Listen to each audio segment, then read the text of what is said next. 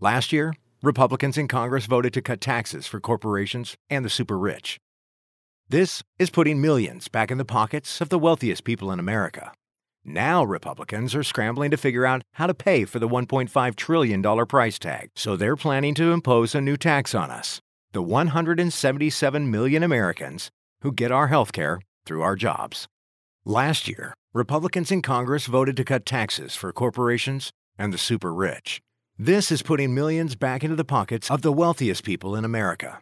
Now, Republicans are scrambling to figure out how to pay for the $1.5 trillion price tag. So they're planning to impose a new tax on us, the 177 million Americans who get our health care through our jobs.